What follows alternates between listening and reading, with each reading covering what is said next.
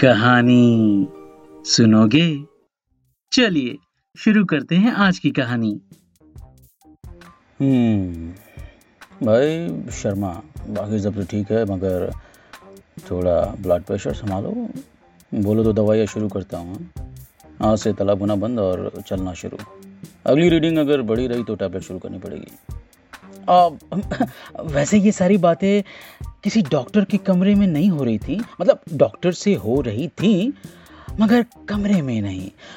बल्कि जैसा कि होता आया है, हम सबको पता है कि मनुष्य एक सामाजिक प्राणी है। बस इसलिए being a human resource manager मेरी, अपनी खुद की कंपनी में मैंने एक वेलनेस कैंप अरेंज करवाया था। हाँ मैंने ही। और ये रिज़ल्ट मेरे ब्लड प्रेशर का अनाउंस किया जा रहा था। जी हाँ अनाउंस किया जा रहा था भरे पूरे समाज के जागरूक लोगों के ये इन सामने खैर, मैंने सकपका के अपने आजू बाजू देखा और अपनी पर्ची उठाते हुए कमरे से बाहर आ गया। वो थोड़ी चिंता बढ़ने सी लगी थी मेरी। बोपन जी को कॉल किया। हाँ भाई, बोपन दा, चलिए। हाँ सीधे घर जाएँगे, आज थक गया हूँ। थोड़ा जल्दी निकलेंगे, थोड़ा जल्दी पहुँचेंगे। बस दो मिनट में आया। अपना बैग उठाया ही था कि सामने मिस्टर दास खड़े थे। मेरे हाथों को अपने हाथों में लिया और एक ठंडी सांस छोड़ी। शर्मा शर्मा शर्मा। अब जो हो गया, सो हो गया। क्या कर सकते हैं? मैं सकपका गया। मैंने घबराते हुए पूछा, भाई दास दास बाबू, कुछ हुआ क्या? क्या होगा बॉर शर्मा, आज ब्लड प्रेशर कल चिंता और बढ़ेगा, परसों और बढ़ेगा, और फिर दास दास दास दास, दा, आज नहीं, मुझे घर जाना है। आज ठीक है, घर जाओ घर जाओ, लेकिन अभी से वॉकिंग करना शुरू करो तुम दस kilometre, no salt food no oil हमको देखो।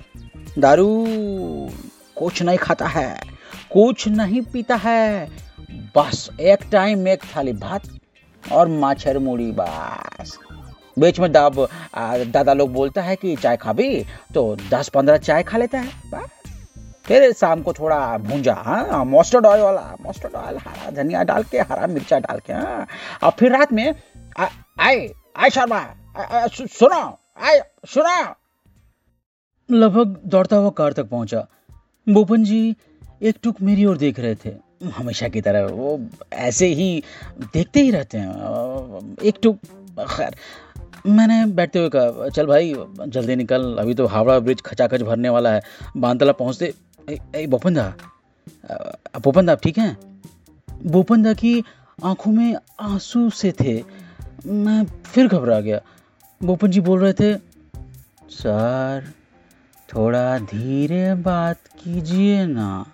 प्रेशर कंट्रोल में रहेगा।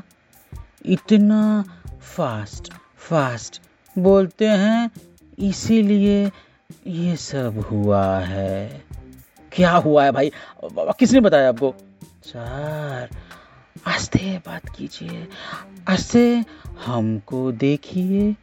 कितना आराम से बात करते हैं। आपको क्या लगा? सुबह, शाम, अनुलोम विलोम और कपाल भाती। ये देखिए, ये पेट को भोपंदा भोपंदा शर्ट नीचे कीजिए, शर्ट नीचे कीजिए। घर चलिए। अब घर चलिए अभी। कुछ, घर चलिए। खैर, जैसे तैसे कार आगे बढ़ी। कार अभी जा ही रही थी और मेन गेट से निकलने वाली थी कि तभी मैंने देखा कि फैक्ट्री के गेट के पास थोड़ी भीड़ थी। पता चला कि एक वर्कर थोड़ा इंजर्ड सा हो गया है। जल्दी से उतरा और हालचाल लेने के लिए, भाई एच मैनेजर हूँ। पंद्रह बीस लोग वर्कर को घेर के खड़े थे। मैंने लगभग चिल्लाते हुए पूछा, भाई भाई क्या हुआ? सब ठीक है ना?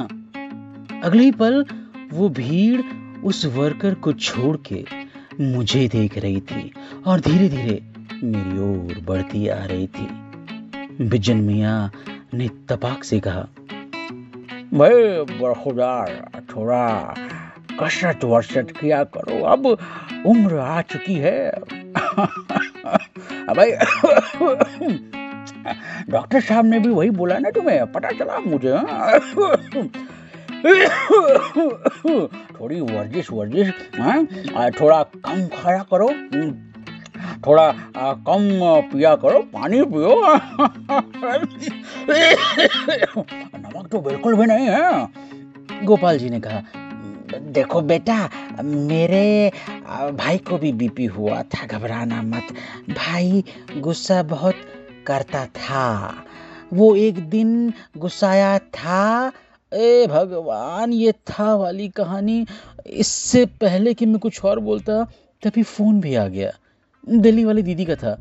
पता चला मेरे दोस्त ने उसे फ़ोन कर दिया था। ए, सुनो पोपला घबराना मत। ये तो तुम सोचते बहुत हो। ये सोचना नहीं चाहिए ज़्यादा। अच्छा सुनो। थोड़ी तुलसी लेना, उसमें अनारदाला डालना। दिल्ली वाली हींग भिजवा रही हूँ। उसके साथ ही थोड़ी सी हींग ज़्यादा मत डालना। थोड़ी सी हींग बहुत कीमती होता है, बहुत महँगा भी होता है, अच्छी क्वालिटी वाला होता है। थोड़ी सी ही हींग लेना और तुलसी वाले पत्ते में अनार दाले के साथ, दाने के साथ, दा तो सुनते ही नहीं ठीक से। अनार दाने के साथ सुबह चार बज के चौंतीस मिनट में ग्यारह चम्मच पानी में ग्यारह चम्मच से ज़्यादा मत लेना और चम्मच का साइज़ ज़्यादा बड़ा नहीं होना चाहिए। ग्यारह चम्मच पानी में डाल के भिगो देना। फिर नौ बज के छप्पन मिनट पे उसे पानी से निकालना और सील बट्टे पे पीसना। उसको खाना नहीं है, सुनो ध्यान से, उसको खाना नहीं है, उसको जब रस निकलेगा, उसको चाट भी मत लेना। उसको ना मखमल के कपड़े में तुरंत लपेटना और उसके बाद मैंने फ़ोन बोपन जी को थमाया और वापस मुड़ गया। डॉक्टर के कमरे की ओर।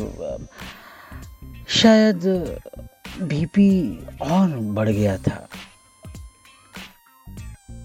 बस ये थी आज की कहानी। मिलेंगे बड़ी जल्दी अगली कहानी के साथ। अच्छा सुनिए वो बस लाइक और शेयर मत भूलिएगा ओके